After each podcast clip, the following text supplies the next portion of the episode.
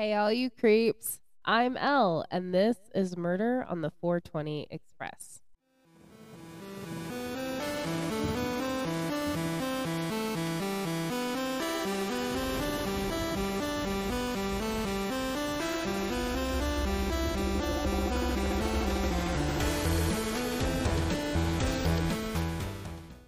Welcome back to another episode of this crazy train ride we call life. In today's episode, today's the start of our 27 Club. Um, if you guys aren't familiar with the 27 Club, it's pretty much like curse. It's like a curse to all of these really famous and talented individuals that just end up finding themselves dying tragically at the age of 27. So within the 27 Club, we have Jim Morrison, Robert Johnson, um, Janis Joplin, Jimi Hendrix. I'm pretty sure I said Jim Morrison. Um, Mac Miller. I don't think he was 27 though. 26. He was 26. Did not quite make it into the actual 27 club. But I feel like that's fucking close enough, right? It's all of these people at the age of 27. They somehow die tragically. Brian Johnson from the Beach Boys, he also died very tragically. But yeah, that's uh pretty much the gist of the 27 Club. So we're going to start out today's episode with Kurt Cobain. And the reason why we're going to start out with Kurt Cobain is because his death was really mysterious for me. Um, it really grabbed my attention because there's just a lot of inconsistencies surrounding his death that just they really don't sit right with you when when you look at him because you're just like wait a minute. That doesn't make sense. Why would this and that and this and that just kind of it's a whirlwind of what the fuck is happening here type of deal. And it's by far one of like it's it's one that like I kind of hold near and dear to my heart because I have a lot of theories and I have a lot of suspicions and it's just something something something ain't right. Not here, not right now, not ever. But before we dive into today's episode, um, let's go over some crypt cleaning or crypt keeping. Um, so as of recently, as of last episode, I was telling you guys that um, I signed up or I signed us up for a Patreon. So if there's any exclusive episodes, any type of community that we can build, um, I'm trying to build that through our TikTok, which is Murder on the 420 official. Um, I'm trying to kind of cultivate a little bit of a community here. And um, I think Patreon is like a really great place for that. So I sign I'm setting everything up for the Patreon, but this past week has been kind of really hectic for me. Um which, you know, things happen and it's totally fine. Um, but I also got um, the YouTube set up. So if you're watching this on YouTube, hello. Don't forget to hit the subscribe button. Don't forget to hit the like button. And make sure that you have the bell notification turned on to ring because you don't want to miss out on any. You don't want to miss out on anything. We got a really cool, um, uh, like TikTok thing going on right now, so that's kind of great. And I really love uh, commu- communicating with you guys and you know sharing some current events that are happening, and also just you know talking about the weird, the strange, the unusual, as well as like true crime and um, paranormal and conspiracies. Like I love talking about all of it, and I also really love. Um, I really love the these smoke sessions because I feel like they're great. It's a great way to like decompress and uh, just kind of get your mind off of things and get yourself into a higher train of thought, like a higher mind, a higher consciousness, a higher perspective. And I really love um, getting on that level with you guys. I think it's great. And I'm trying to cultivate that type of community here, um, wherever. And I can't wait for more of this because I think it's it's gonna be great. But um, I think I did it last episode too, where I was gonna be going into cannabis news of the day and of the day of the moment, the hot topic for cannabis and true crime, possibly some paranormal, some weird spooky shit, like just the current the current events that are happening right now that, you know, that would be nice to know about and that I don't really see a lot of people talking about. So, going into cannabis, we're going to start there. So, as of right now, there are about 50 bills in the House and in the Senate this session that involve the legalization of medical marijuana. So, from HB 1734, which would require signage that you understand the risks of consuming cannabis while pregnant. In my personal opinion, I feel like this is a bit of an overkill because when you go to a dispensary as of right now, they are legally required to give you a pamphlet that's with your receipt that states all of the warning signs of consuming cannabis and purchasing cannabis and so on and so forth. So they don't require pregnant women to sign anything when purchasing tobacco or alcohol products. Why do we need signage for purchasing cannabis? Fucking overkill. Um, there's also bills like SB 116, which would keep grow houses away from churches. I want everyone to be aware of how fucking ridiculous that sounds. None of these bills are gaining attention like SB 440 is. This bill is proposing a cap on the potency of medical marijuana products. So, if this bill gets passed, it would set a limit of how much THC can be in all cannabis products. So, the cap itself would be 30% in flower products and 60% for distillates. Um, SB 440 is a bill that is being passed in Oklahoma just in time for SQ 820, which is the legalization of cannabis recreationally in the state of Oklahoma. So, the representative bringing SB 440 to the table is Representative Jessica Garvin. She is in no way against cannabis at all. Um, in fact, it's she's it's far from it. Her father is a physician, and one of his clients um, suffers from cerebral palsy. Um, and that patient uses a CBD and THC products, and she has witnessed firsthand just how amazing you know this plant can actually be in support of relief from chronic illnesses and ailments and things like that. So Garvin is more focused on the long term side effects of high dose THC and the effects it can have on the brain.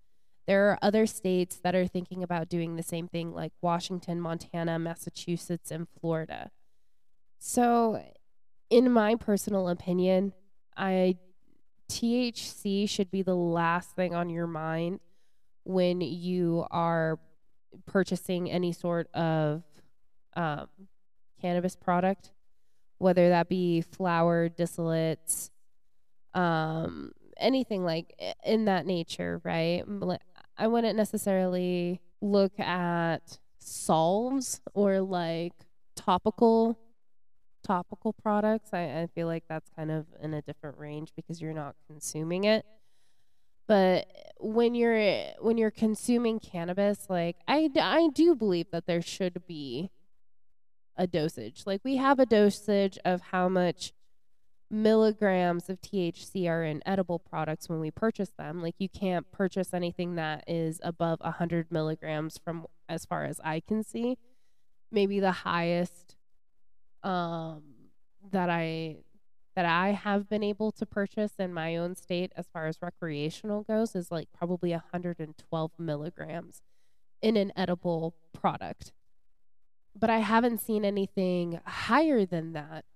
So putting a cap um, on the dosage of THC, I don't really see a downside to that because like I said, THC should be the like the last thing that you're worried about when you're purchasing cannabis. You should really be looking at the terpenes that are really be looking at the terpenes that are in each cannabis strain because those terpenes actually I wouldn't necessarily say dictate, but they definitely are a guidance system of how well that strain is going to work for you.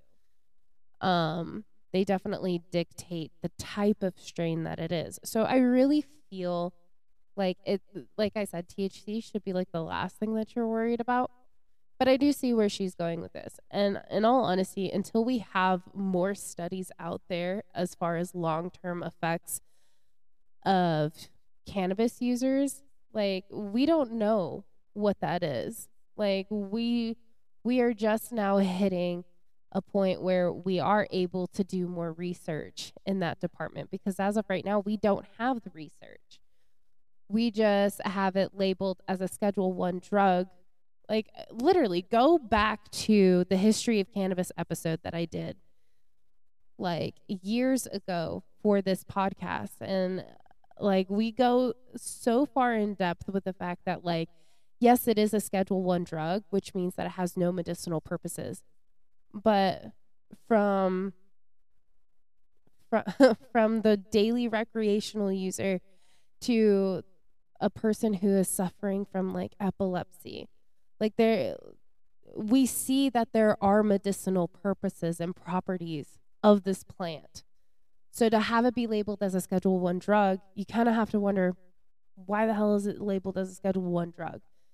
But go back to that episode if you want to know. I'll have the link in the description.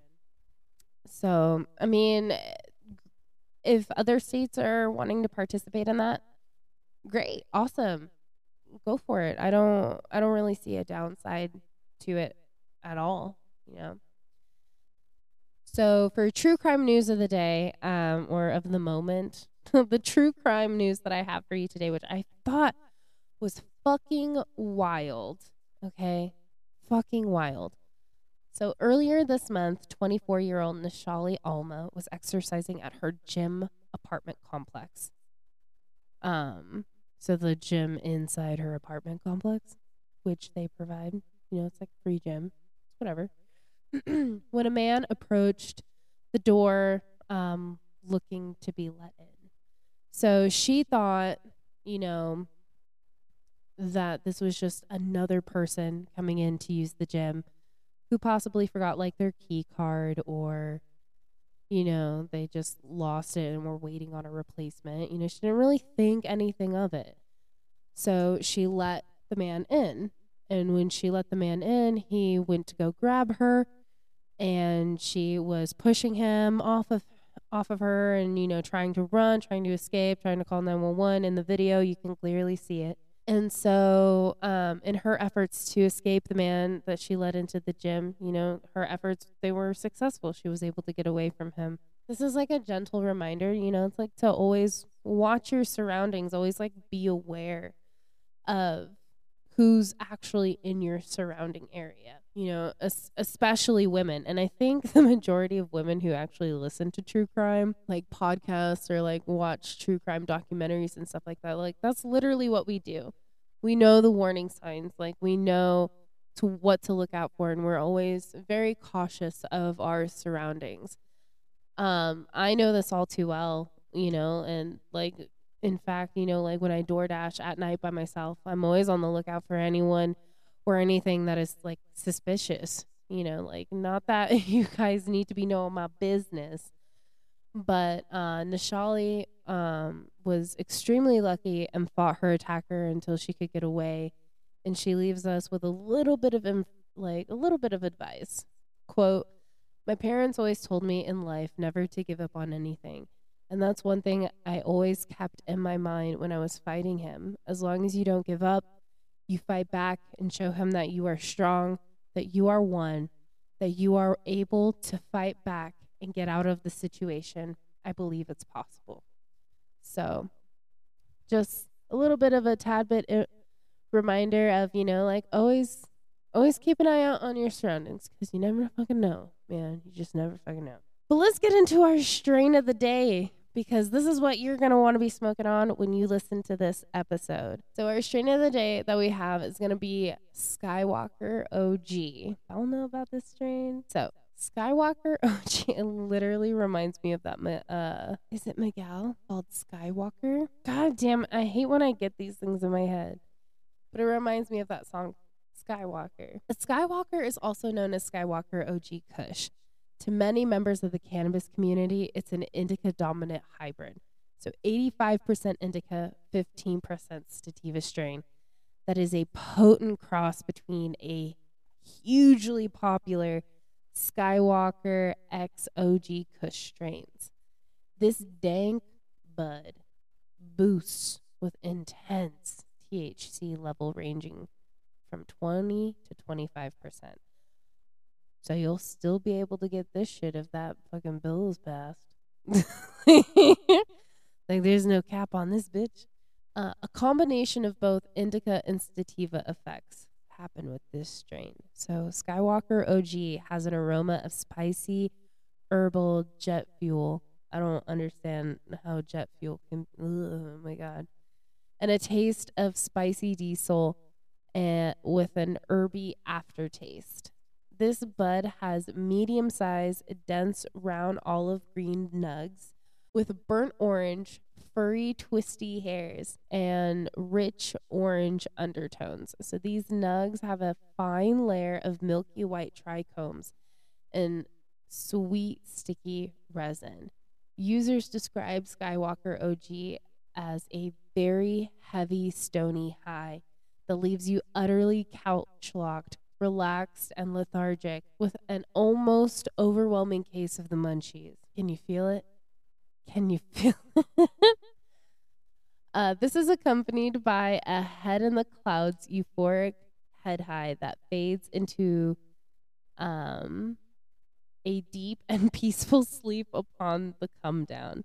Due to these potent effects, Skywalker OG is an ideal strain for treating uh, patients suffering from conditions such as chronic stress, pain due to injury or illness, and mild to moderate cases of depression.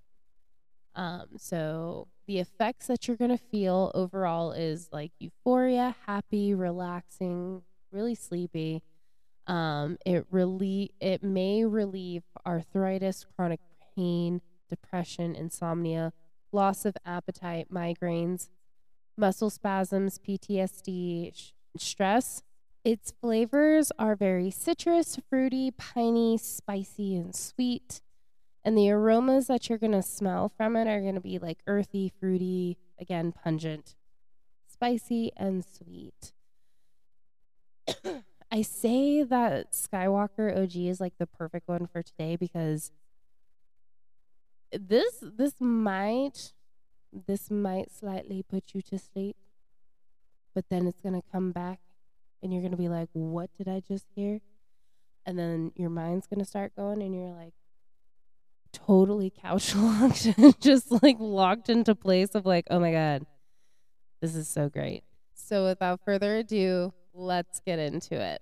So, on today's episode of Murder on the 420 Express, we're going to dabble into the controversial life and death of Kurt Cobain, the legendary frontman of the band Nirvana. Essentially part of the 27 Club series that we're about to be diving into. Where essentially it's, you know, part one of the 27 Club that we're going to be diving into. I already went over this. Why am I going over this again? All right.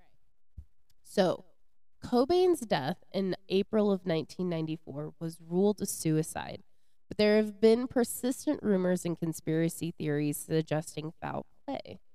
Many fans and investigators believe that there have been more, there may have been more to his death than what was officially reported.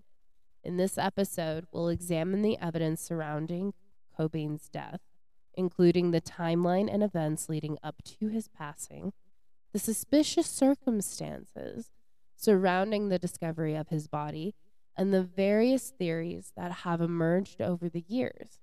We'll also explore the impact of Cobain's life and music on the world and the endearing legacy of one of rock and roll's most iconic figures.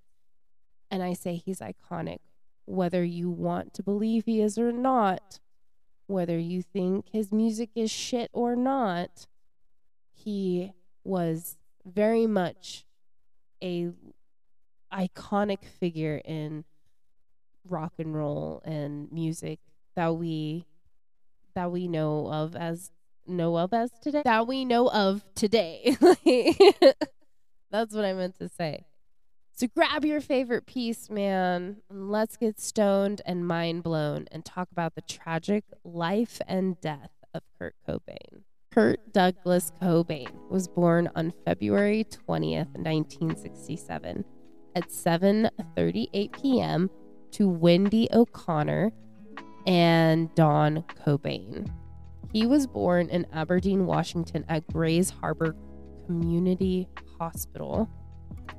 Aberdeen became known as the lumber capital of the world and was home to many large sawmills and logging operations. It did experience a significant influx of immigrants from Scandinavia and Eastern Europe who came to work in the sawmills and logging industry. So, this diverse population helped shape the culture and the character of the city that is known as Aberdeen today. So, like, this place was, so, like, this was a place that was happening, you know, especially after the war. And, but nowadays, Aberdeen has been faced with economic challenges due to the decline in the logging industry but that's a topic for another time. So, Wendy had married Don, who was a local automotive mechanic, on July 31st of 1965 in Coeur d'Alene, Idaho. Wendy is said to have been so excited to become a mother. Uh, she always wanted to have babies. And Kurt was the first child born to both Don and Wendy and he was the first grandchild on both sides, so both paternal and maternal. Wendy described Kurt as being a kind, compassionate, and caring child. He was extremely creative and would and would be found drawing like all the time. In fact, most of his family would note that as soon as he learned how to draw, he wouldn't stop drawing. And by 1970, uh, Wendy and Don would have a second child. On April April 24th, Kim Cobain was born. As Kurt got older, his parents were starting to notice how hyperactive he was. He would bounce around just really hard to pin down and sit still. So, in fact, Kurt Kurt's father, Don, would have a hard time dealing with how off the wall Kurt always acted out. So Dom, Don, Dom, Dom, Don was um, a firm believer in a child should be seen and not heard type of a deal. And Wendy would note in the documentary uh, montage of Heck that Don would belittle and ridicule Kurt uh, for how off the wall he actually was. Wendy would later take Kurt to the doctors to see what the fuck was going on with him. Um, and this is where they prescribed him Ritalin. Now, there are no mentions anywhere of him being diagnosed with ADD or ADHD. But from how his behavior was as a teenager, we can see a bit of ODD, which in recent studies, we see that ADHD is a symptom of ODD. Now, ODD is known as oppositional defiant disorder, It is a disorder uh, or a behavior disorder in which a child displays a pattern of angry or cranky mood, defiant or combative behavior, and a vindictiveness towards people in authority. The child's behavior often disrupts their, their daily routine, including activities within the family and at school, but it seemed like the medication, like Ritalin, wasn't really doing Kurt any good. So, moving forward to 1976, this was the year that would be a huge turning point for Kurt. His parents would divorce. Um, he would say in later interviews, and those around him would note how difficult their divorce was for Kurt to handle. And we see how much he resented his parents in a way that he would act out even even more so. After his parents' divorce, Kurt would live with his mother and sister, but that wouldn't last long as Kurt and his mother didn't really get along too great. It got to the point where his mother wasn't able to handle his behavior, and he would later move in with his father. Now, by this time, Don remarried, and his new wife was Jennifer. Um, and Jennifer would add to the family her daughter, Brianne, and her son James from a previous marriage. And Don and Jennifer would later have a child of their own, uh, Chad Cobain. Kurt would move in with his father, right? And Don Don would essentially get full custody of Kurt eh, as of 1979. And he was 12 years old at the time. So by the time he was 12 years old, he would start the inconsistency of bouncing from home to home. When Kurt and Don wouldn't get along, Kurt would stay with his aunt, and then he would stay with his uncle, and then he would stay with his grandparents, and then inevitably would be on Don's doorstep again. In 1980, just two years after Wendy granted Don full custody, Don would drop Kurt back off with her and from there, Kurt would be in and out of the home throughout high school. During this time, he found marijuana as a way to escape the horrors of his reality.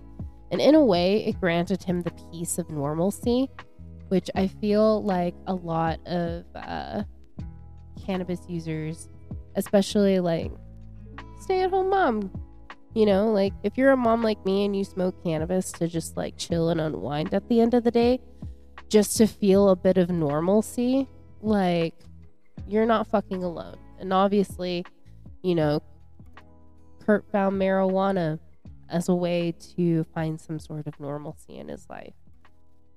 We all do it. Um, he was able to function the way everyone had wanted him to act Sooner rather than later, however, weed wouldn't be the mend for everything anymore.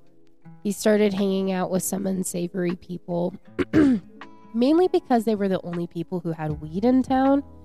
It's noted in the docu- documentary Montage of Heck that this group of degenerates would visit a girl from their high school who Kurt would call fat, quiet, and illiterate they would only go and hang out with her so that they could steal booze from her house. Yeah, that was a thing. um, n- now, because weed wasn't doing such a great job of helping him cope anymore, he started resorting to stealing alcohol and causing vandalism across this quiet logging town. Overall, throughout high school, his mental health would start to tank and by the time he was a senior in high school, he was barely attending school at all.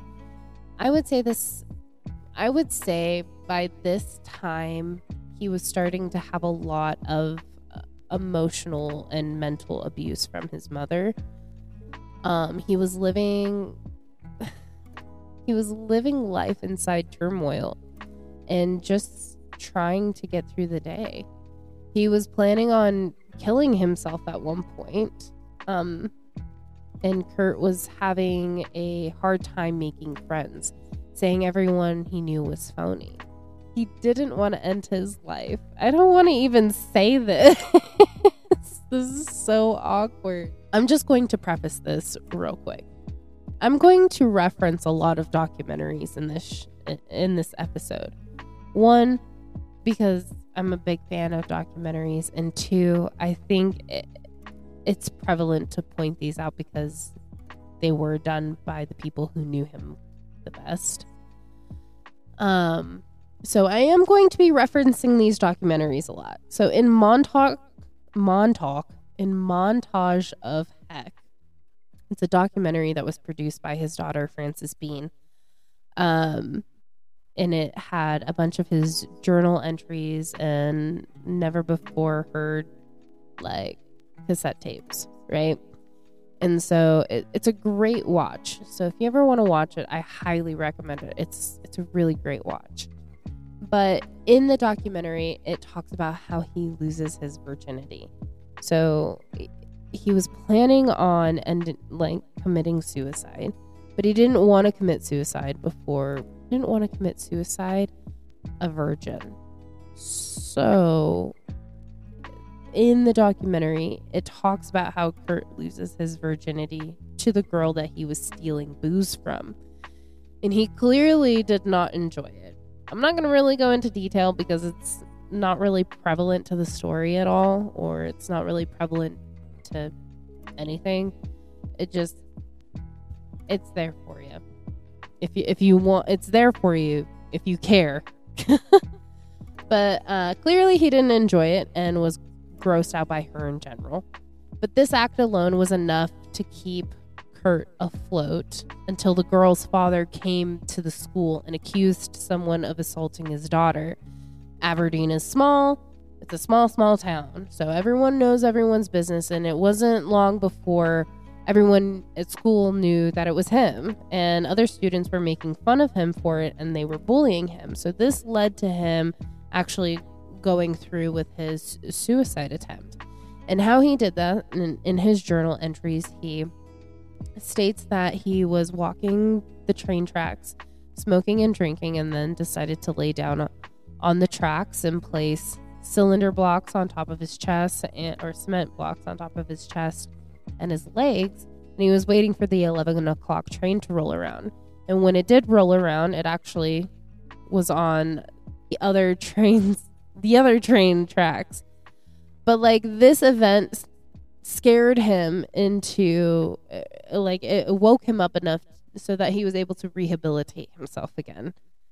And he was able to I wouldn't necessarily say like force himself to be better because he was still having a hard time. Um but about 2 weeks before graduation, Kurt decided to drop out of high school and this pissed his mama off. Pissed his mama off. So much so that she would kick him out for the final time. From here, he would start bouncing from couch to couch, even living under the Aberdeen Bridge. When we all know that bridge, when my grandparents live in Ocean Shore and you have to drive through Aberdeen to get to Ocean Shore, and I drove across that bridge. And when we drove across the bridge, I looked over at my husband who knows nothing about this shit. I looked at him and I was like, Do you know who used to live under this bridge? And he's like, No. I was like, This was Kurt Cobain's bridge. He used to live under this fucking bridge. And he was like, I did not know that. And I was like, Well, now you do. And now you do too. So at this stage in Kurt's life, we start to see him fall in love and, you know, start finding a purpose. He wanted to do his own thing and pave his own way in life. And he found punk rock music and its and the message that it had and absolutely fell head over heels and realized his love for music. Now, when he was 14 years old, he did receive his first guitar and was taking lessons for a short amount of time. But in that time, um, Kurt was able to learn and in the time that he was able to learn and play the guitar, his ability to create his own sound was noted even at an early age. Sorry, back on topic. the year is 1985, okay? Kurt drops out of high school and he has a lot of instability going on in his life, but he is exploring and discovering who he is. And during this time, he discovers punk rock music and the scene that it comes with. So I honestly feel like Kurt had a hard time expressing himself freely at a young age. And what I mean by that is is like he had limitations put on him from others. He refused to accept those limitations and he wanted to do his own thing and find the place where he was accepted for who he was and what his beliefs were. Essentially, he t- was like, I'm not going to fit inside this box that you're putting me in. And that is clearly who who Kurt was and who it was through his music. Punk scene and music was a safe space for all of that. We hear a lot of punk rock influence in Nirvana's first album, Bleach. And don't get me wrong, Beatles were a huge influence for Kurt. But we also have, but there were like an, there was a whole slew of other bands, like including the Melvins, right? Through his interest in punk rock music, he met a dear friend and bandmate, Chris Novoselic. Now, Kurt was invited to his house one day, like how they met. He was invited to his house one day by his younger brother, Robert. And when Kurt heard the loud punk rock music coming from upstairs, Robert told him, Oh, that's just my big brother. And thus a beautiful friendship began. Chris was even said during has even said during interviews about his friendship with Kurt that he always had to express himself. It was just who Kurt was. They decided to form a band, testing out new sounds and ways of playing and writing music. They would essentially play inside houses, and then those houses turned into you know, other gigs outside of the house, you know, like maybe little bars, little strips here and there. And, you know, they would play and if they only got like two people, they like considered it a gig. So like no matter where they were playing, like they were just always playing music. And by 1986, they would eventually move to Olympia, Washington, where Kurt ends up meeting Tracy Marander at a party. I wouldn't say that the two were smitten with each other, but they definitely had a deep love and understanding of one another. A lot of people have mentioned that if it wasn't for Tracy, Nirvana would have never been a thing. And I beg to differ. Okay.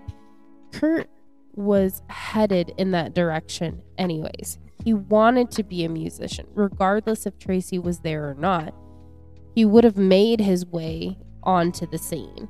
Probably not as explosive as they did, but it would have eventually happened. He was a very ambitious person and he wanted to be successful. Therefore, he was successful. Tracy and Kurt moved in together and she provided everything for him food, housing, space and time for him to write and pursue his dream of becoming a musician. The thing about Kurt was that he wasn't a nine to five kind of guy. I don't think we are nine to five kind of guys over here.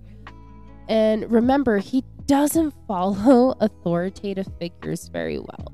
So, why on earth would he fit into a capitalistic society? In 1987, Kurt and Chris had formed their band and were playing gigs around town and gaining a following slowly but surely in the local music scene. The band had gone through multiple names and about five drummers before they settled on Nirvana and Dave Grohl as their drummer in 1990. It is mentioned that in 1987, it, it was the first time that Kurt used heroin. Um, and that was in the documentary montage montauk no montage of heck. Um, it is noted in that documentary that um, that the this was around the time that Kurt first started using heroin, and he used it as a way because he was starting to develop stomach issues during this time, and it was his way of dealing with those stomach issues that is just, I want to say the rumor. I feel like rumor is a good word. That's just the overall understanding, right? But Tracy stated that she had never seen Kurt use it, and even if he was using it, she never knew. He never showed any signs. um, that he was using most certainly didn't behave in that manner. And she even stated that he would make fun of people who did use. The gaining success of the band's sound and gigs, they would eventually sign to Sub Pop Records and record and publish their first studio album, Bleach. This album has a very famous song on it called About a Girl, which is written about Tracy's and Kurt's very fracturing relationship, or very kind of unbalanced. I wouldn't say fracturing, I shouldn't say fracturing. It's a very unbalanced relationship. But essentially, About a Girl is about Tracy. I thought that was like a really kind of sweet homage, you know? It's so cute. Regardless of how their, you know, relationship went, because the fact that they never formally broke up, like, it tugs at me. It fucking tugs at me, dude. Kurt just stopped coming home. Like, he just. And when you listen to About a Girl, um in the lyrics it, it kind of gives that homage of like never coming home or like never coming back type of deal kurt was someone that took his art seriously and tracy gave him that freedom to create i think when the relationship no longer served its purpose kurt just decided to leave during these gigs kurt would bring uh, but the best part is during their early shows Kurt used to break his guitar. He carried two guitars with him. He would carry his main one and then his second one. Like he would exchange them out on set. And he would break that second guitar at, at the at the end of every gig, at the end of every show. And he would essentially glue it and like put it back together, like Frankenstein the fucking thing and then he would continuously keep breaking it at the next show, glue it back together, break it at the next show, glue it back together, break it at the next. It's like a never ending cycle. Um, and he he did that with like just that one guitar during like the beginning portion of of Nirvana and, and them traveling and doing these gigs. Like that was just something that he did.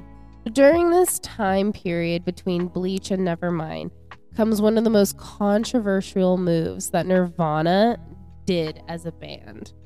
And I say controversial very loosely because it's really not that big of a deal.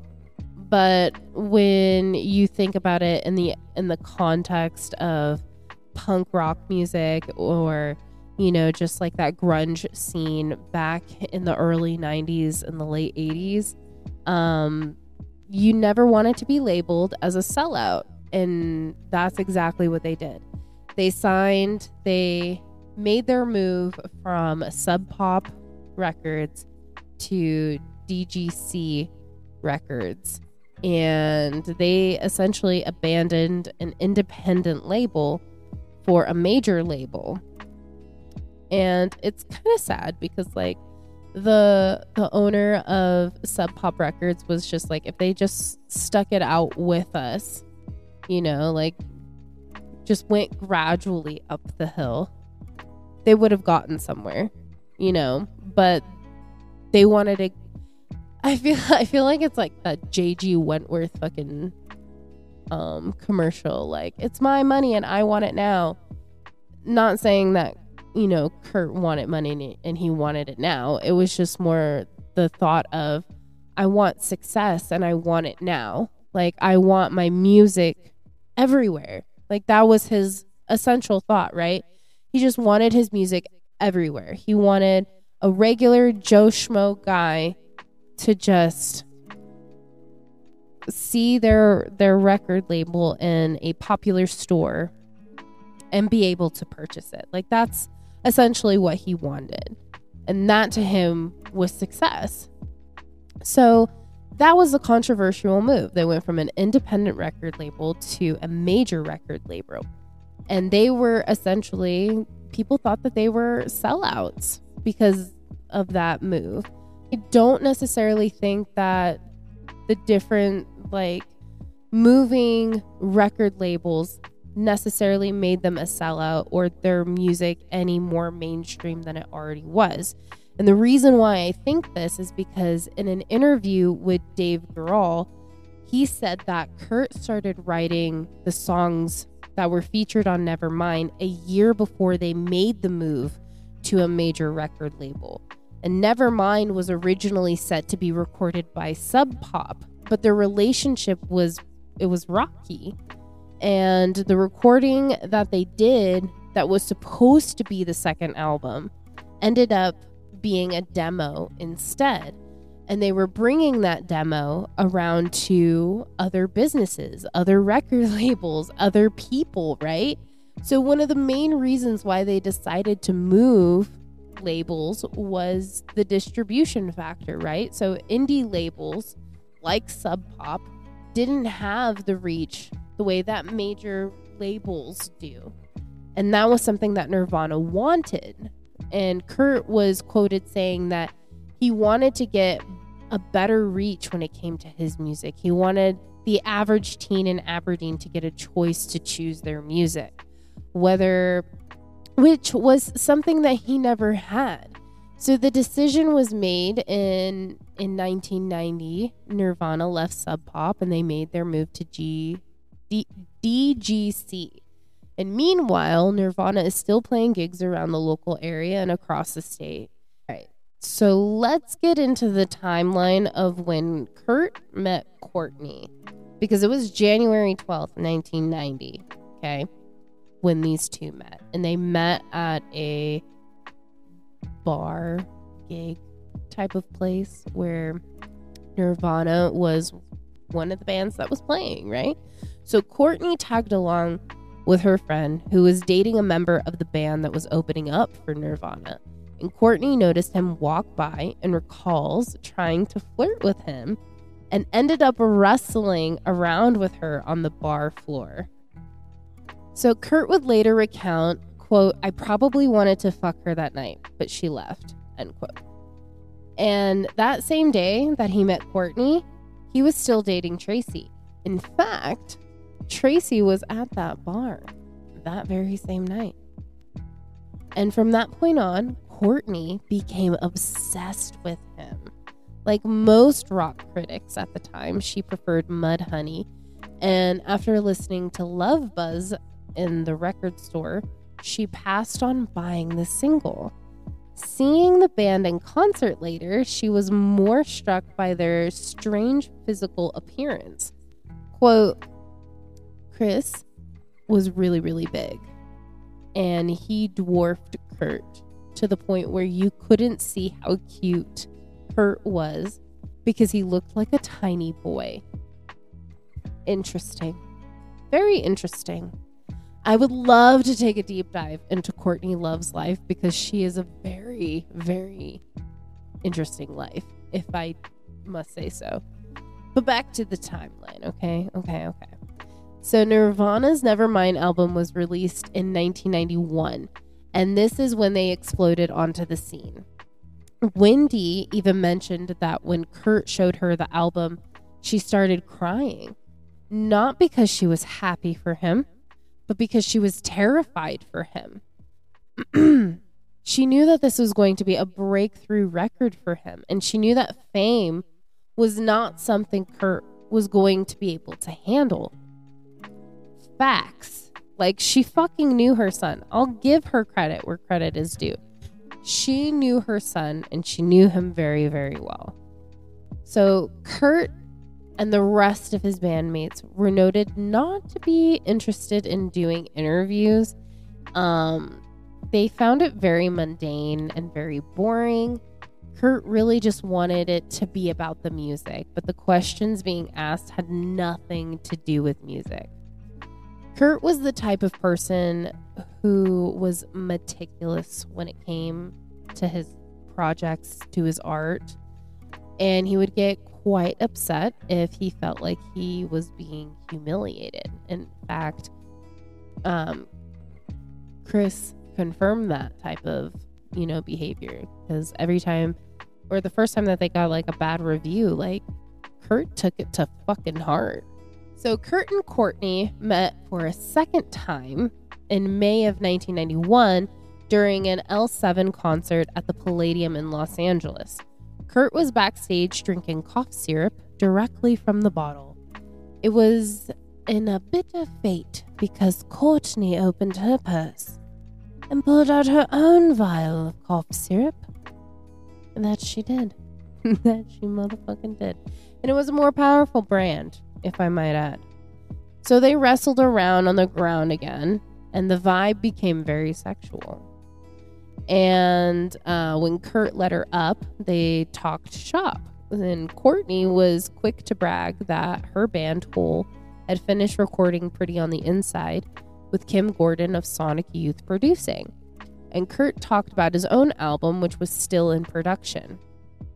He um, was usually meek when meeting someone for the first time, but in his efforts to impress Courtney, he pulled out all the motherfucking stops. Okay, he he was pulling out names, credentials, fucking everything he possibly could. But he clearly wanted to one up her, you know, like just I'm Im- I'm impre- I'm I'm impressive. You know, kind of like male showboating. But Kurt soon discovered that um, few could gain a verbal advantage over love. She knew far more about the music business than he did, and Hole's career was accelerating as quickly as Nirvana's at the time. In their conversation, Kurt disclosed he was staying at the Oakwood Apartments, and Courtney told him that she lived just a few blocks away. What a coincidence. So she wrote down her phone number. She gave him her digits, okay, on a bar napkin, no less.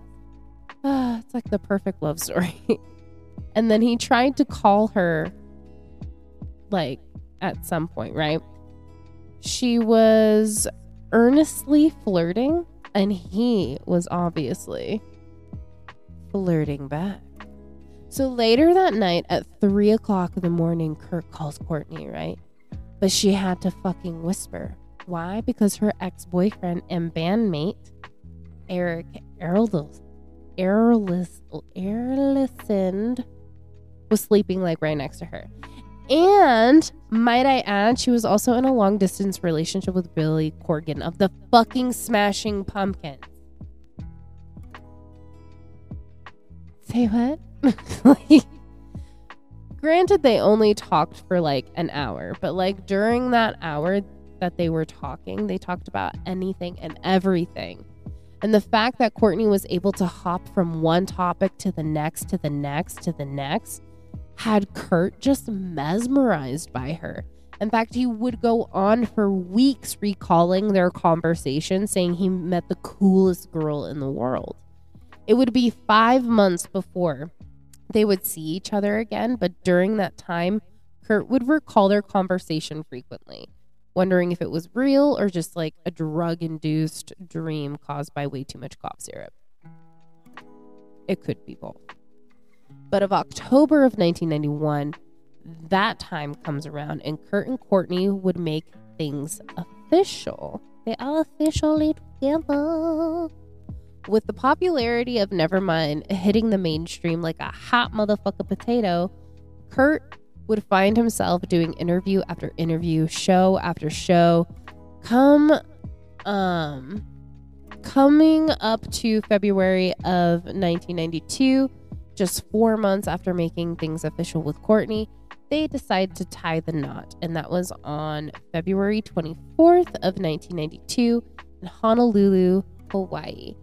Kurt wore a famously green bathrobe to his wedding ceremony. Fucking iconic. It was during this time period from May of 1991 and February of 1992 that it was starting to become noticeable that Kurt was starting to withdraw into himself. So my speculation is is that this was the height of his drug addiction. Right? So, Courtney once mentioned that she introduced Kurt to heroin because he wanted to try it. And she was already sober from using it before, but apparently didn't want him to do it alone. So back off the wagon for her. But then again, in his journal entries, the first time he tried heroin was back in 1987.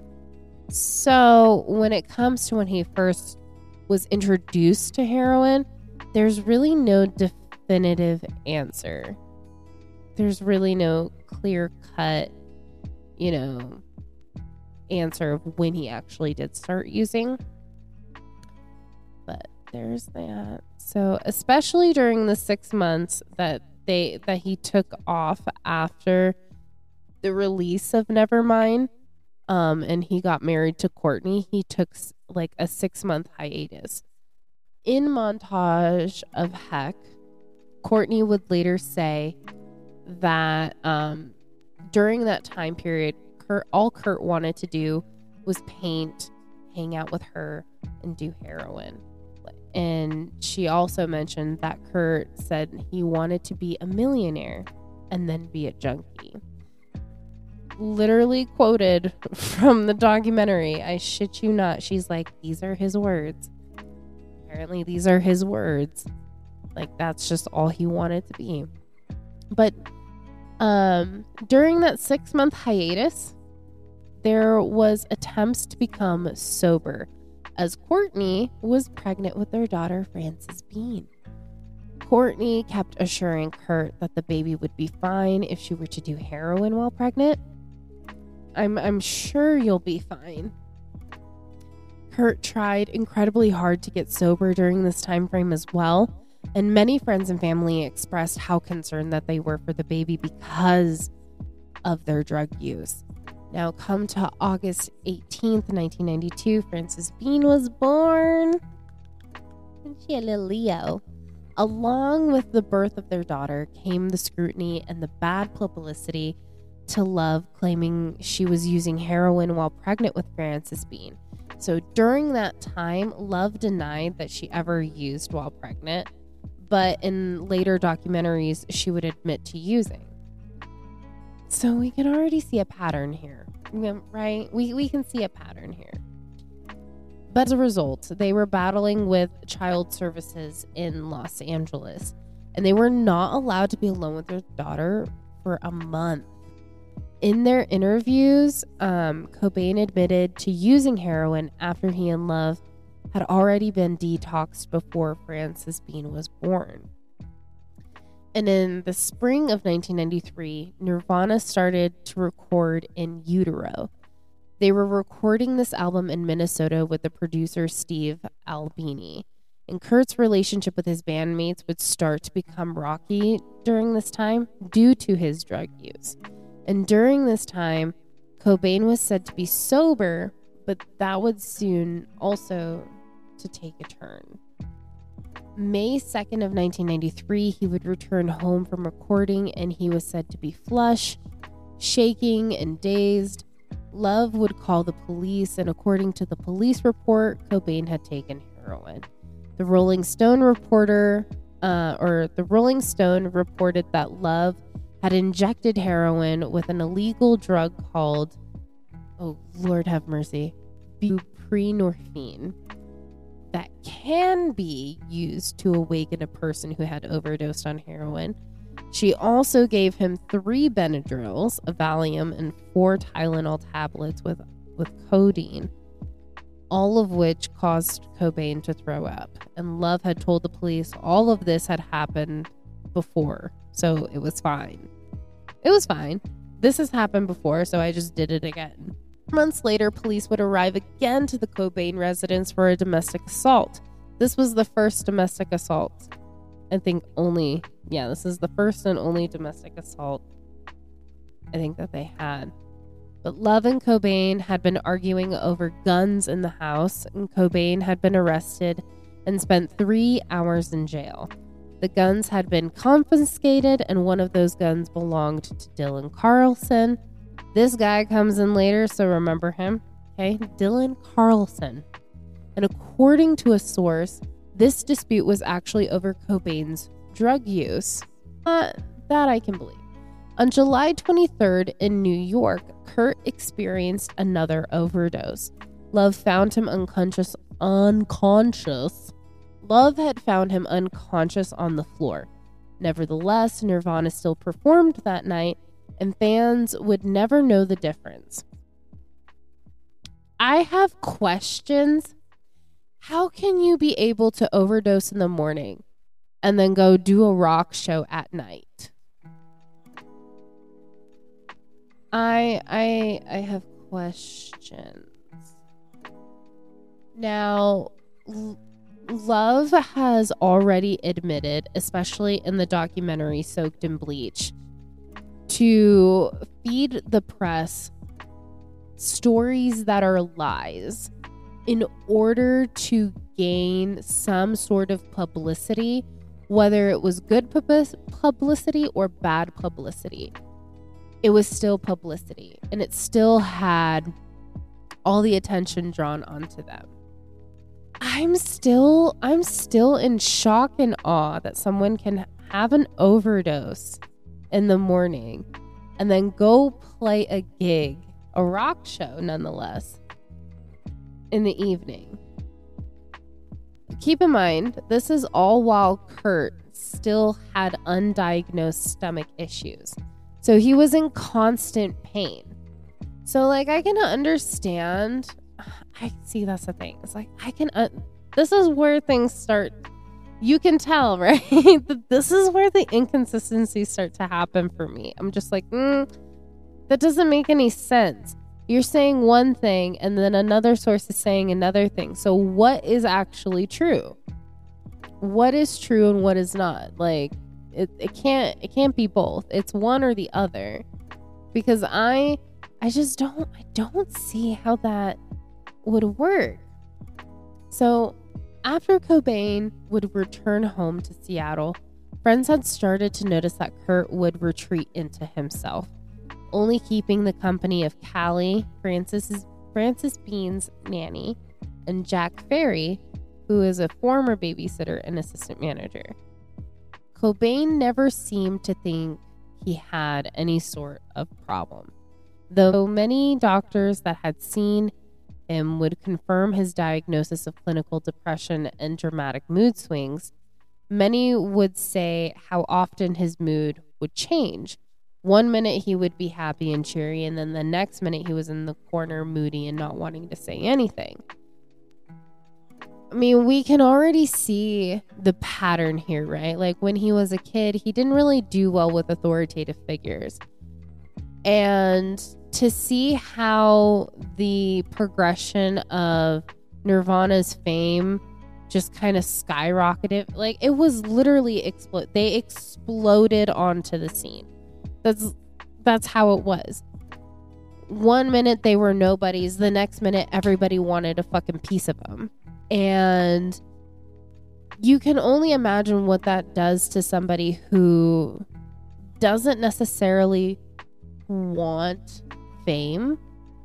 From my understanding, all Kurt wanted to do was have his music reach people.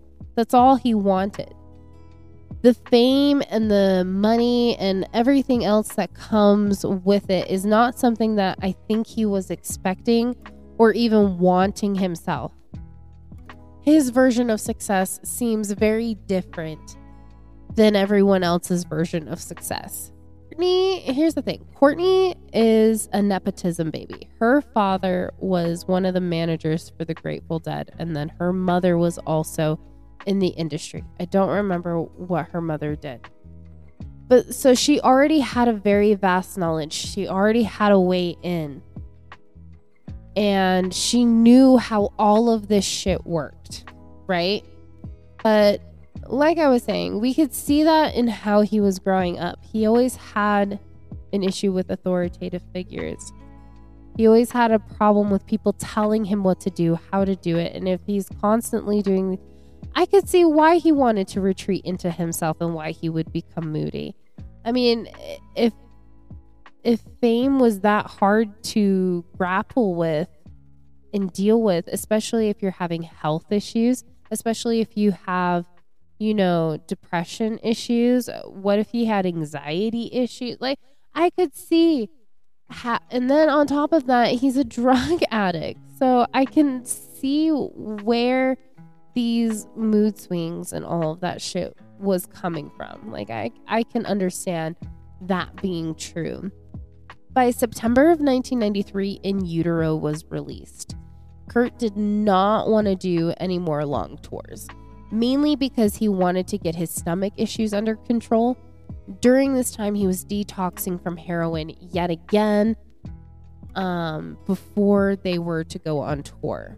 And November of 93, Nirvana recorded MTV Unplugged, which would be released a year later in November of 1994. On January 8th of 1994, Nirvana would play their last American show. After the tour ended, it was supposed to be a relaxing six weeks off before they were to start their European tour. Cobain was hot on the works to get the In Utero albums um, in Kmart and Walmart, which had previously rejected the album due to a few things. Rape Me was changed to Waif Me, and the model fetuses on the back of the album cover had to be removed because apparently they didn't want that shit on there. So, February 2nd, Nirvana would travel to France to appear on a TV show before that they would kickstart their European tour in Lisbon, Portugal. Shows were going great. However, it was visible that Cobain was tired and lethargic. About 10 to 12 days into the tour, Cobain started to lose his voice. And by, but you know, the show must go on. He was given a throat spray that would ease the relief but as they traveled through Europe, the tour would come to an end in Germany, where Kurt lost his voice halfway through set. He was told by a specialist to take four to six weeks of vocal rest. He was then given medicine and a spray for his throat and lungs. He had been diagnosed with laryngitis and bronchitis, and the show in Munich, Germany, that would be the last show that Nirvana would ever play together. Novoselic flew back to Seattle.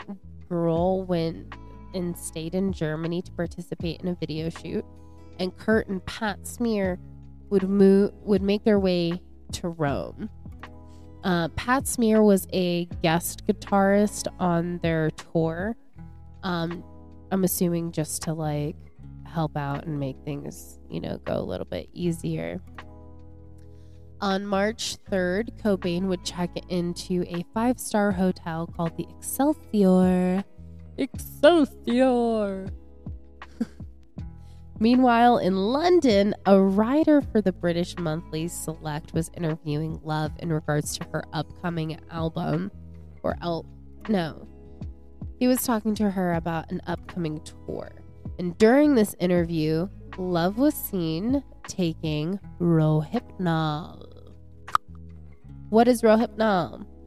This is a common fucking drug, and was um in this case, this shit comes up more times than I care to fucking admit.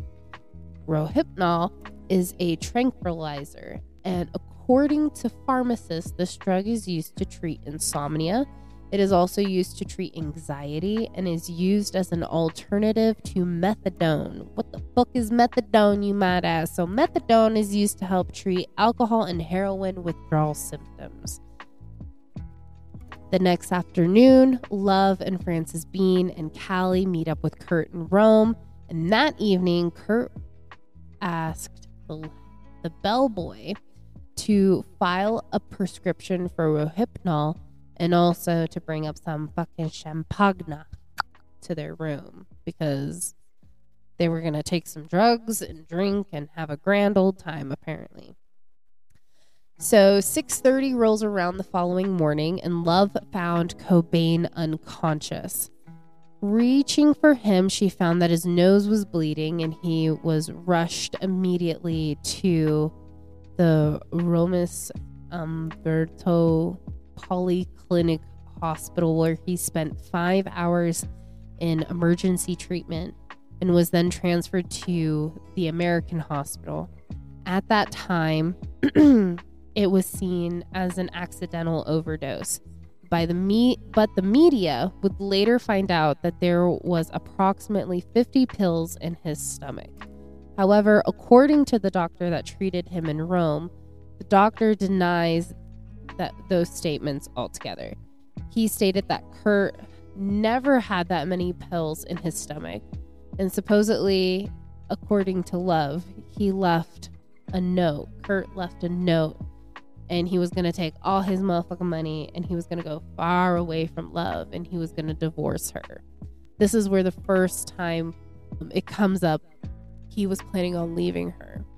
Upon returning from Rome, on March 18th, another call to the police was made due to a domestic escalated to disaster. Yeah, that was that was that's what it's called. A domestic situation escalated to disaster.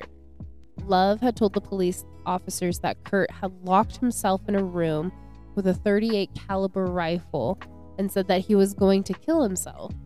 Kurt had told the officer, though, that he wasn't planning on kill- taking his life at all. Officers then confiscated the gun and then multiple pill bottles with various unidentified pills containing or that were contained within them.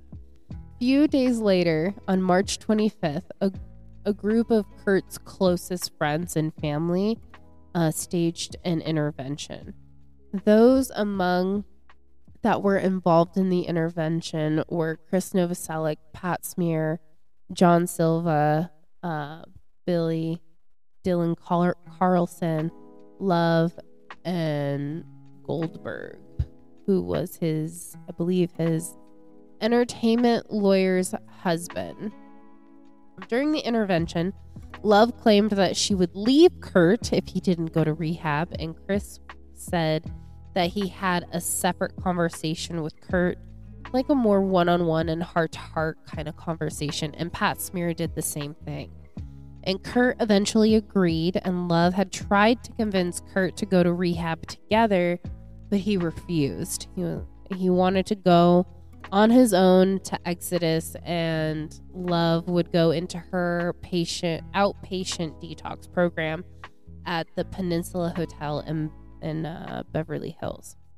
Right. So we're moving on to the last days, uh, the last known days of Kurt Cobain, because after that intervention that was staged, that state is that the appropriate verbiage? A staged intervention. I'm gonna have to get more high for this. Hang on. So now we're getting into the last days of Kurt Cobain. I know the events leading up to his death, they were fucking chaotic. And the one thing that was certain in Kurt's life was that his relationship was on the rocks. His band was the number one rock band in the world at the time. That was also on the fucking rocks. He was trying to get sober and he was juggling being a father, a rock star, a husband, and other creative products products and other creative projects that he had in the works. Right? So he had a lot on his plate. He had a lot going on and it's really hard to like focus on things like when you're not mentally in that headspace, when you're addicted to something, when you're tr- there it just seems very overwhelming. He had a very overwhelming life. Um, Love had mentioned that he was in constant communication with REM lead singer Michael Stipe he had been working with Stipe on a few projects. It was also known that Nirvana wasn't going to be lasting much longer, anyways, and Kurt wanted something different. And he was looking at ways of expanding his music and projects to something other than just Nirvana. He was a highly deep and revolutionary person who wanted to test the boundaries of our very existence. And in his own words, it was about the music and nothing else. Anything else that comes with it was not something that he was interested in. I will go into my own personal opinions and viewpoints after we take a deep dive into the strange circumstances that surround his death. it's important to note the facts, the timeline, and of course, the official reports and statements that have been made out of respect for his family and others involved. All right, let's get into it. so, Kurt had agreed to go to the rehabilitation center known as Exodus, which is located in California. On March 30th, Kurt and Dylan would go to a gun shop and purchase a shotgun, the one that was later used to kill Kurt. The reason behind the purchase was of this shotgun in particular was because they experienced a string of burglaries and this was a means of protection, right? And Kurt flies from Seattle to Los Angeles and checks into Exodus. After he gets checked into the facility, he would receive a visit from Jackie Farry and his daughter, um, Frances Bean. Remember, Jackie Farry is the um, longtime nanny that looks after Frances. And this would be the last time Kurt would see his daughter. During his very short lived stay in rehab, however, Courtney would end up making 13 calls to Kurt. All of them go unanswered. All right, so we're already seeing there's a little bit of a there's some trouble in paradise. Okay, things aren't really sitting right. You know, husband's not talking to his wife. Shit's going down. Okay, shit is going down. April 1st, after only staying at the facility for a little over 24 hours, he joked with the staff about hopping a six foot fence that surrounded the facility. He eventually did just that. He went outside to smoke a cigarette and then proceeded to hop the fence. Once he left, he got into a taxi and arrived at LAX and took a flight back to Seattle. During this flight, it is noted that he sat next to Duff uh, McKagan, the bassist for Guns N' Roses at the time. Now, Duff made a statement saying that there wasn't anything unusual about his encounter with Cobain. In fact, he he said he seemed pretty optimistic. I, can I just I want I just had a realization in something. If Kurt had a hard time being told what to do and actually doing it his whole entire life, why would telling him that he needs to go to rehab be any different? If Kurt wants to become sober, Kurt will become sober. It's the same concept for anybody who's looking to become sober. You can't force somebody into sobriety, they have to choose it. It is a choice. Do I think Kurt wanted to choose to be sober? Yes. I think he wanted to become sober. But that's the thing. Kurt wanted to become sober on his own terms. I'm just going to leave it at that. He wanted to become sober on his own terms. That's clear. And for him to seem pretty optimistic going back to Seattle, I think that's I think he had some unfinished business and he wanted to get his ducks in a row before he made any moves. April 2nd, around 12:30 in the morning, Kurt arrives in Seattle. He goes to his uh, Lake Washington home and visits with Cali and his girlfriend Jessica Hopper.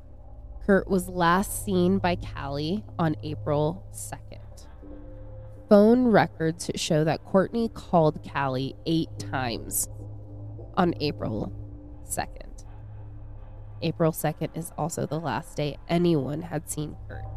April 3rd, this was the day that uh, Courtney hired a private investigator. His name is Tom Grant um, it was the intention of why Courtney called him in the first place was to help find out where Kurt might be. When she calls Grant, she tells him that she thinks her credit cards have been stolen, and he tells her that maybe you should go to the fucking police for that shit. And she was like, no, no, no, no, no. My husband and I were fucking famous, and she doesn't want this in the public eye. Agreeing to meet up with Courtney at her hotel. Upon meeting, she gives him a sharp fucking warning, bro. That if he leaks any of this to the press, she's gonna sue the fuck out of him. What a way to greet somebody. During their whole conversation, Courtney had told Grant that Kurt escaped rehab, bought a plane ticket, and hasn't been seen since. She got a hold of his uh she got a hold of the credit card companies and the one that Kurt used to purchase the tickets um she had them canceled. Um as if they were stolen. However, they were they were never stolen, right? Essentially cutting him off from funds. But wouldn't Kurt have access to other accounts and funds? According to Grant, Courtney described Kurt as somebody who was helpless and wasn't able to do a single thing by himself. She was also mentioning how suicidal Kurt was. At the end of this conversation, Grant told Courtney that if he was really suicidal and bought a shotgun, then this credit card issue is the least of her worries and that they should probably gear their attention towards finding Kurt. But Courtney was insistent on him starting with this credit card issue. On April 4th, Courtney told Grant that she called the credit card companies and found out that Kurt bought two more tickets, but would not tell her any more information than that. Courtney always brought up divorce in her conversations with Grant, in the documentary Soaked in Bleach, Grant would recall how often she would bring it up and that she was jealous of the women in in Kurt's life, apparently. Uh, she would bring up how jealous she was of women in their inner circle, right? So she accused Kurt of having an affair with her bass player at the time, which was Melissa Auf der Maur and also his drug dealer. During this conversation with Grant, she also noted that she planted a story in the media that she OD'd in hopes that it would scare Kurt into calling her. This is where I said that she is notorious for planting. She admitted it. She admitted it that she planted a fake story in the newspaper why would any other thing that was reported on by the media be any different? Why would it be any different? You've shown us one way of how it how it is. Why would it be any different? Her album Live Through This, which is a fucking great album, by the way. It's a fucking great album was to be released a week in about a week and thought it would be amazing press and would sell records. These tapes that Tom Grant records and are played in Soaked in Bleach do not show Courtney in the best light. It made her sound jealous and greedy and overall very controlling and pushy. Very controlling and Courtney also filed a missing persons report in at the Seattle Police Department, but she did so under Wendy O'Connor. Who's Wendy O'Connor, guys? That's fucking Kurt's mom. She called in saying, Hey, I'm Wendy. I'm his mom. I want to call in a missing persons report. Claiming that he escaped a facility and was suicidal and possibly in the possession of a gun. Tom had people surveillancing Kurt's dealer's house as Courtney was fully blown obsessed with the fact that he might be there. Grant offered surveillance to Courtney's uh, house, but Courtney refused and said that it wasn't needed because Cali was there. This house, this is the Lake Washington house. He was like, I can put surveillance on this house just in case he comes by. And because Cali was there, um, Courtney refused. She was like, if he shows up, Cali, Cali will tell me. Like, there's no way that he that he wouldn't tell me that he didn't show up. Love gave Grant a list of fancy hotels that Kurt would be known to frequent and gave him his pseudonames so he can call these hotels and say, Hey, has this person checked in? Hey, has this person checked in? On April 5th, right? We're on April 5th. Yeah. So on April 5th, when Grant didn't have any leads with the more expensive and luxurious hotels in the area, he focused on his search on the smaller hotels and motels in the area. Ended up getting a hit on the pseudonym of Bill Bailey. Grant called Love and told him of his findings and wanted to send one of his guys over there to see if it was really Kurt. Love told him not to do that. She didn't want Kurt to know that she was looking for him, and she wanted his guys to stake the place out. Just stake the place out, but uh, don't go in there and see if it's actually him. Like just just stake it out. About 20 minutes had gone by, and then Love calls Grant again and tells him that she called the hotel. Grant was persistent on getting a surveillance team out to the Lake Washington home to see if Kurt would be home by any chance, and Courtney still refused at that point. She called the hotel. She did it herself. If you don't want this person to know that you're trying to fucking find them, why the hell would you call the fucking hotel? I just, I. It doesn't make sense. It doesn't make sense in the fucking least bit. It,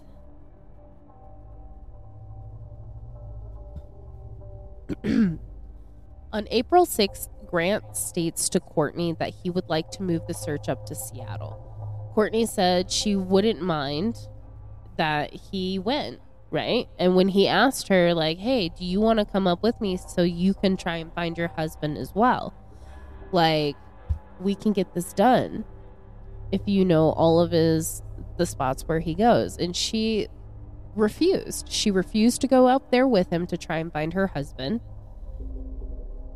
who is possibly suicidal with a gun because she has business in LA to t- to attend to. If your husband goes missing, if your wife goes missing, and you know they're suicidal and they're in possible possession of a gun, wouldn't you want to stop everything you're doing to try and find them? especially like I'm sorry. It just it that, that I don't understand why she wouldn't have gone up there. You know what I mean? Like red fucking flag. Red flag. Why do you not want to go up there? Because you have eyes on the ground? I just uh.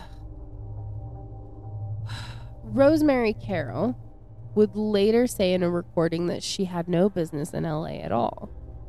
Love told Grant to meet up with Dylan Carlson. I told you that motherfucker would come back, and he would come back quick.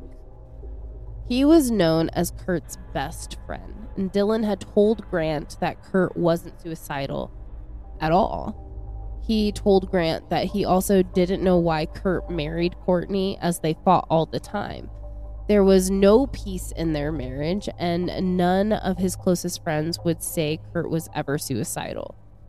Red flag number two. If if other people in his life are saying no, he's not suicidal, why is it being plastered that he's fucking suicidal or made out to be suicidal? That doesn't make sense.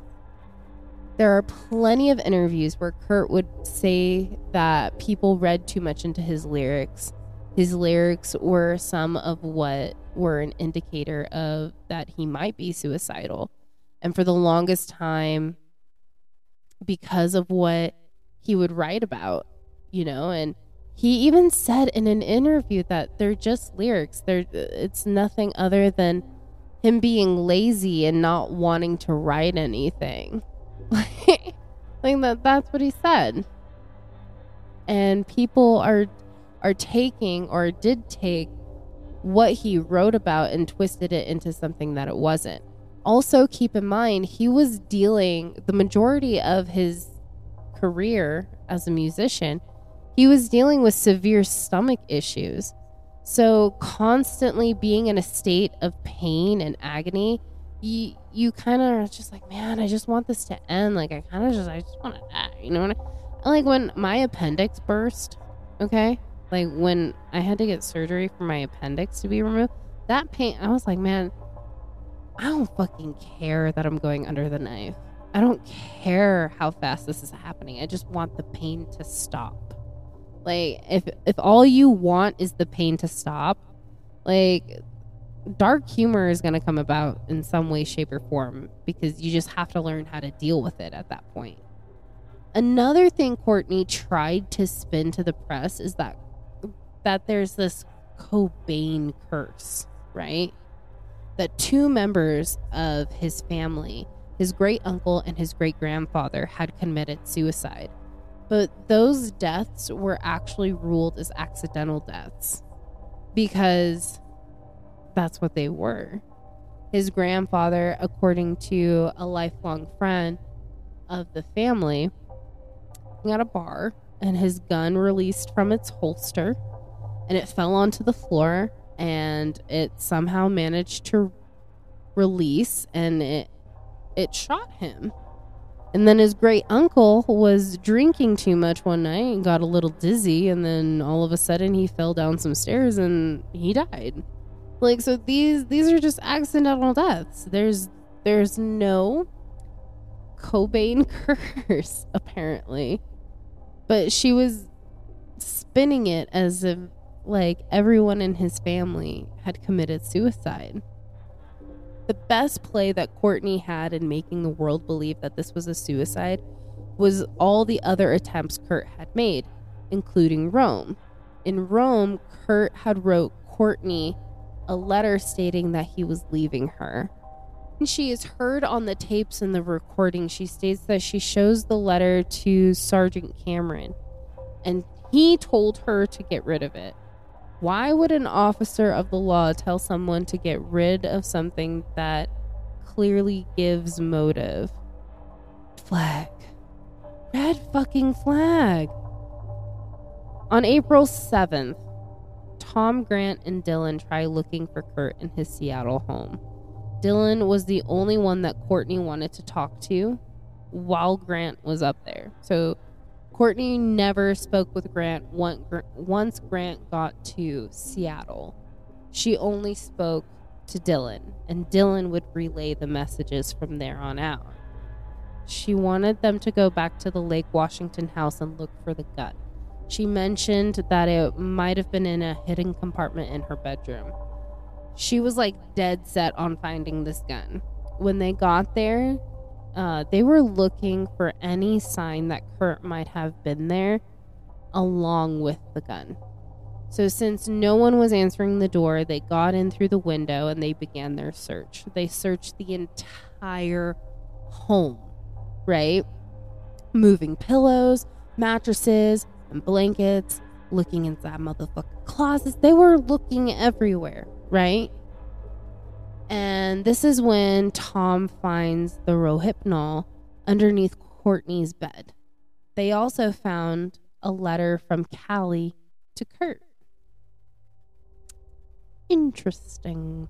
It says, because I have what it says. Really, he's the live in nanny for Frances Bean. And he lives at the Lake Washington home. So he has a, his own little room and section in that house. So Cali leaves a note to Kurt, and this is what they find, right? This is what the letter says. Quote, Kurt, I can't believe you managed to be in this house without me noticing. You're a fucking asshole for not calling Courtney and at least letting her know that you're okay. She's in a lot of pain, Kurt, and this morning she had another accident, and now she's in the hospital again. End quote. With no luck finding any leads, they decide to leave the house. But before they do, Tom even asked, Tom Grant even asked Dylan if there was anywhere else on the property or home that Kurt might have been. Keep in mind, they also looked inside that secret compartment to find the gun, and they did not find the gun. They could not find it anywhere. Um, but Dylan said no. There, there was no other place that Kurt would have been on this property, at this house. and if there was, they would have found him. If he was there, he would have answered the door. On April 8th, the electrician comes out to the Cobain residence. Um, the same house that Grant and Dylan were at the night before looking for Kurt. They were so this electrician company was actually running wire for security cameras that were going to be installed on the property. Uh, when they got there, they went to the the greenhouse, which is above the garage, and when they noticed the body on the floor, the police were called, and thus the investigation would begin, or not. There was no such thing as an investigation, I guess, happening here. So I'm gonna go into um, not a lot of detail, but I am going to be going into detail about how he was found. So if you are triggered in any sort of way in regards to um, suicide, um, shit, this is your warning. So in the greenhouse, the French doors were locked, which are the doors on the opposite side of the actual entrance of the room, right? The shotgun was found in his lap, upside down, with his left hand on the barrel of the gun in what is called a cadaver spasm. And there was a significant amount of blood pooled around him. They looked around to see if there was any mail or an ID that could identify the body, and a police officer noticed that his wallet was laying out with his ID in view.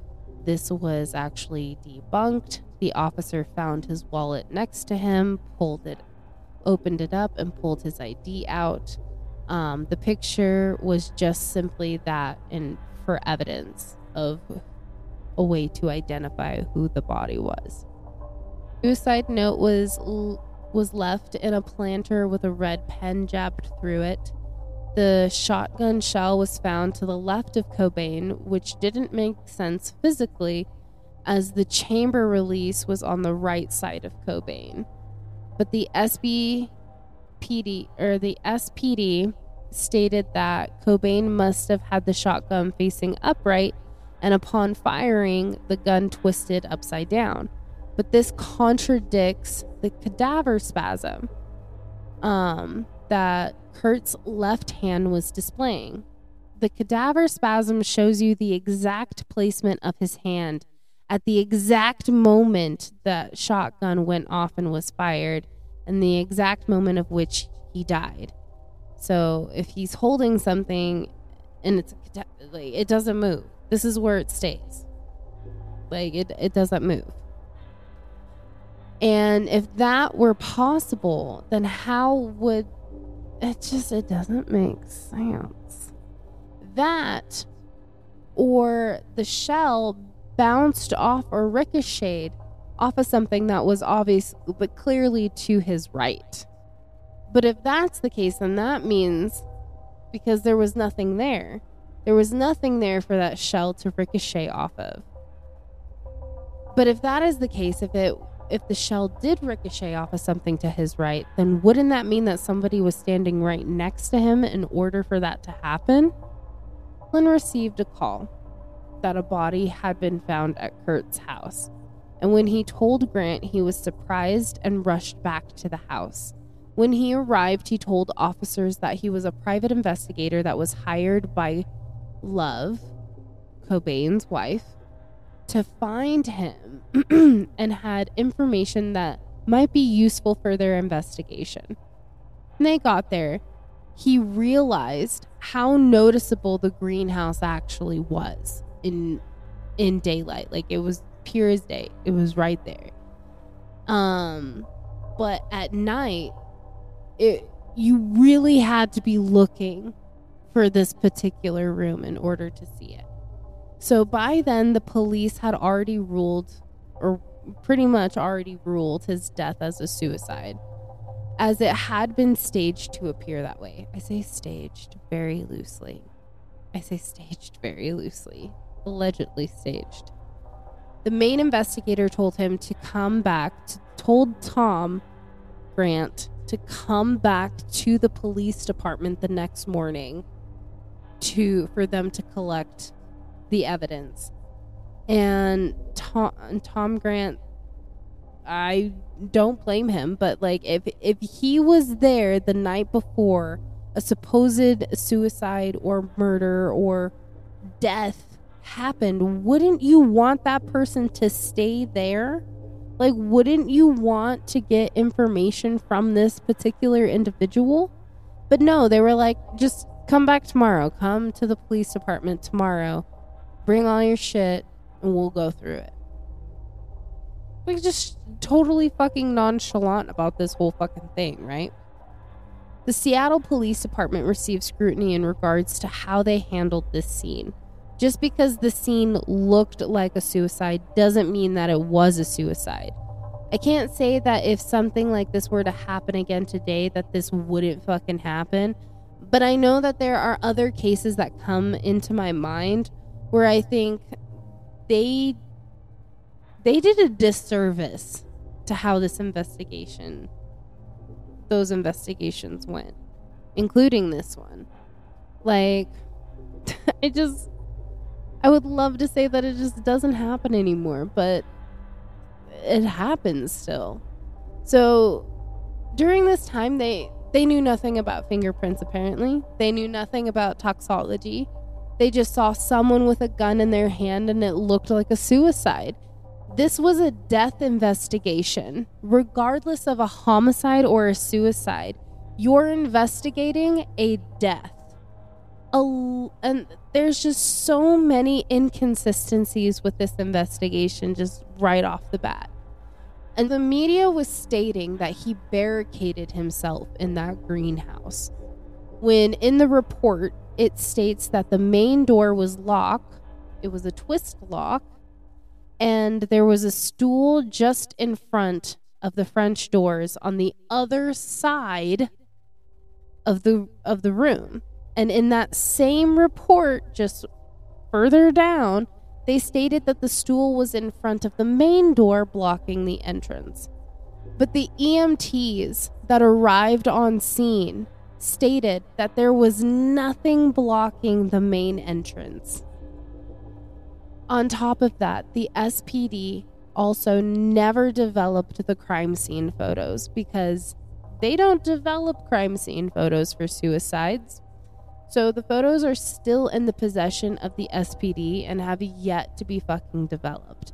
Though they did develop at least, I want to say, two or three by 2011, I think. So, like years, years after his death, they decide to develop some of them. Not all of them, but some of them. Their n- negligent death investigation. The SPD allowed Kurt to be cremated six days after being found. 30 days of them to process, it took them 30 days to process fingerprints on the shotgun and then allowed the greenhouse crime scene to be torn down and destroyed. And they gave the shotgun back to Courtney to have her melt it down. By then, the toxology report would come back and it would indicate that he had a heroin blood level of 1.52 milligrams per liter. That is 10, I think it's 10 times the amount of a lethal dose.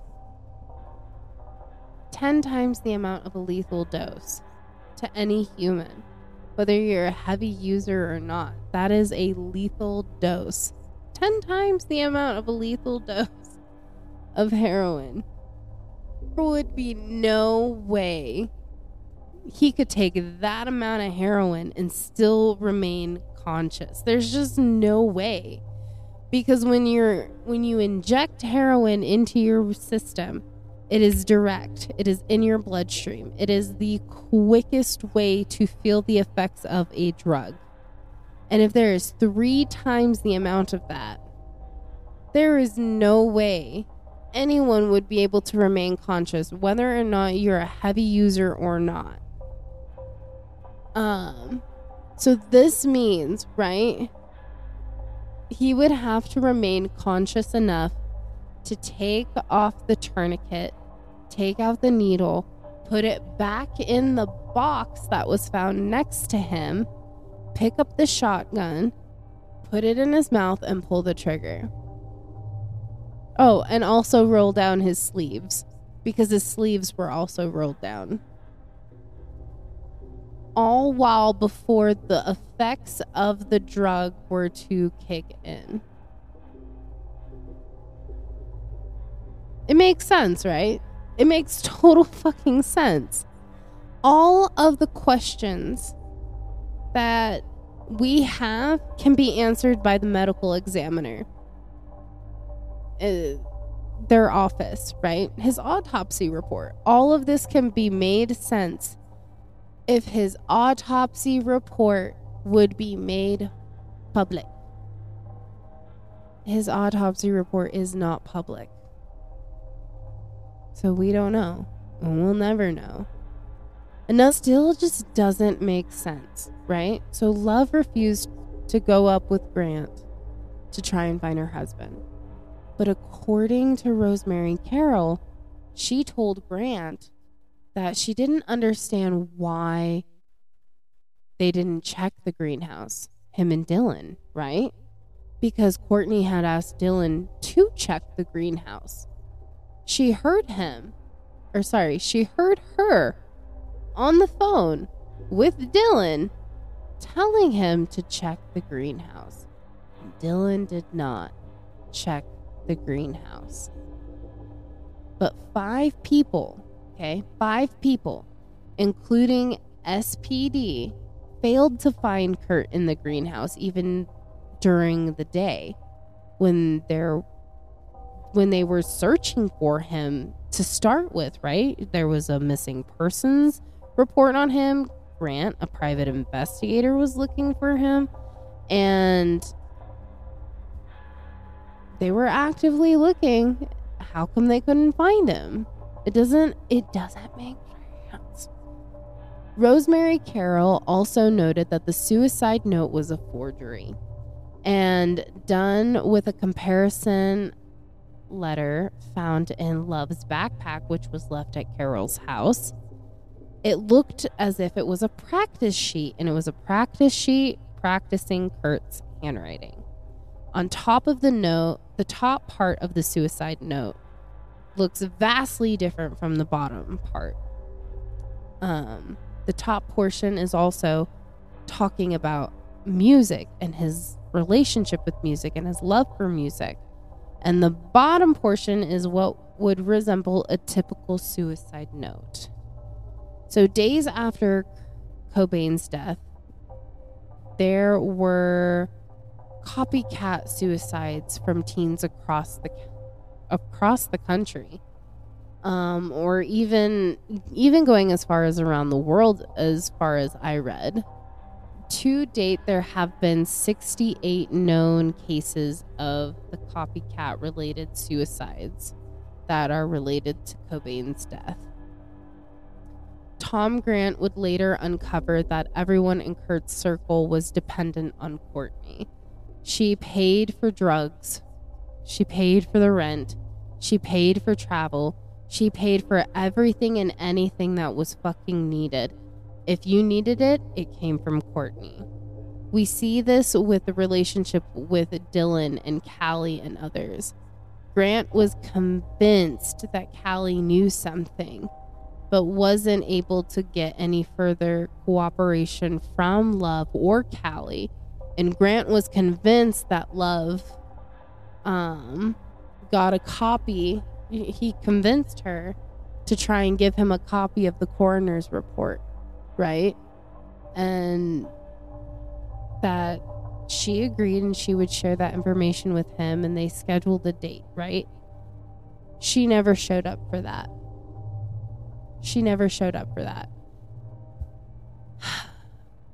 I would also like to mention that I found out that Cali is actually a ex-boyfriend, a longtime friend of Courtney Love and an ex-boyfriend.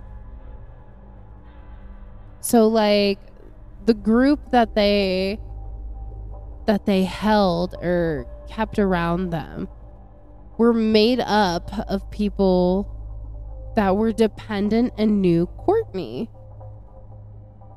I couldn't see how he was able to trust anybody without them going back to Courtney on something.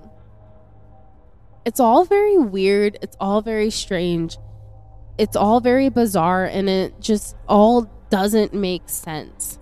It doesn't make sense at all. None of this adds up. And it's something that we're just never going to get answers to. So we can talk and theorize all the live long day. But at the end of the day, Kurt Cobain died a very tragic death. Whether or not it's true that he committed suicide, whether or not it's true that there's a conspiracy around his death. The fact of the matter is is that he is no longer with us, so we were never able to see the great potential of this amazing musician. We were never able to see the great potential that he could have been as far as a father to Frances Bean. We were never able to see because he's no longer here whether he was suffering or whether he was trying to get a grasp on his reality. Um, whatever demons he was fighting. It's just it's, just all really hard, you know. It's really hard to take in, but at the end that at the end of the day, he is no longer with us, and his memory and legacy lives on through his music and through his art. And Kurt was definitely known as the voice of Gen X. That's that's who he was. The voice of Gen X. Because a lot of people were able to relate to him and were were re- ugh, were able to relate to his music in a way that not many of us those artists they come around like we have chester bennington. We have chris cornell mac miller. Um there's a lot of really great musicians and out there that a lot of us end up relating to on some level. And when they die tragically and pass it's it's never easy. It's not an easy pill to swallow. Um and i leave you with if you are also struggling um please reach out. Please reach out.